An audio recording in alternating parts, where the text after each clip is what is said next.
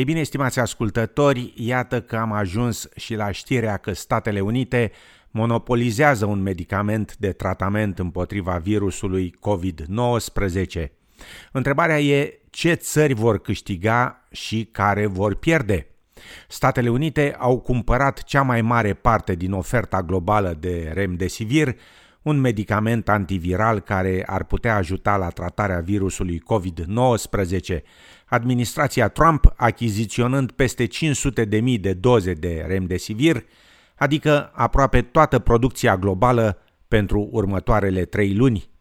Medicamentul ar putea ajuta la tratarea virusului COVID-19 prin îmbunătățirea timpului de recuperare pentru pacienții internați, însă nu reprezintă un leac vindecător.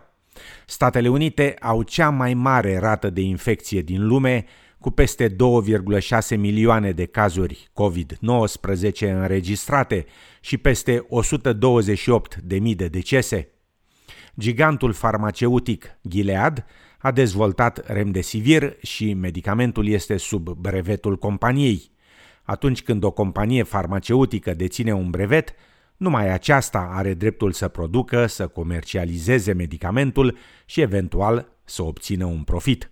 Compania Gilead a afirmat într-o declarație de presă că va oferi un preț redus țărilor dezvoltate.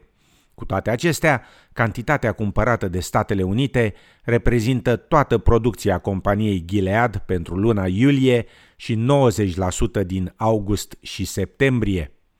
Compania Gilead are acorduri de licență cu producătorii din Egipt, India și Pakistan pentru furnizarea de remdesivir în 127 de țări cu venituri mici și într-unele cu venituri medii, ceea ce, afirmă compania, permite distribuirea unei forme generice mai ieftine de remdesivir națiunilor de pe listă.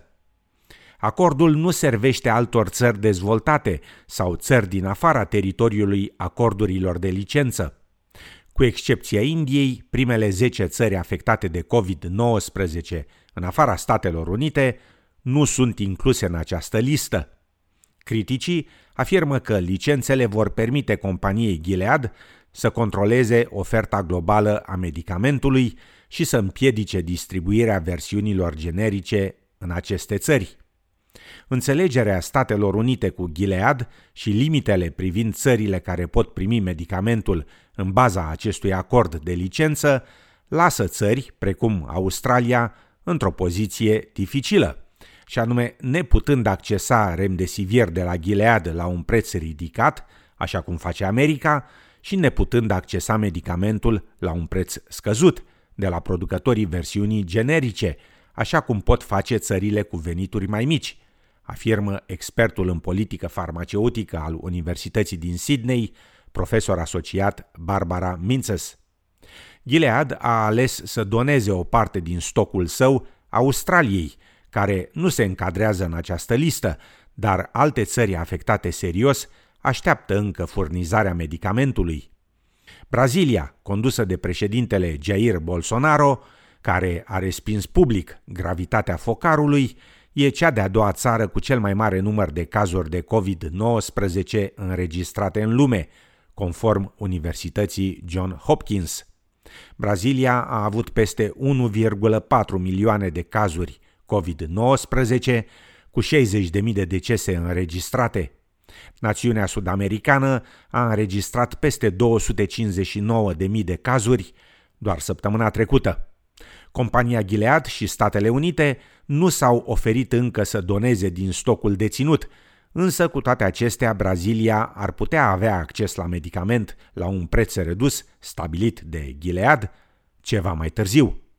Președintele Bolsonaro a promovat medicamentul antimalarie, hidroxiclorochină, ca un medicament împotriva virusului COVID-19, ceea ce nu s-a dovedit însă în final a fi un tratament fiabil pentru coronavirus.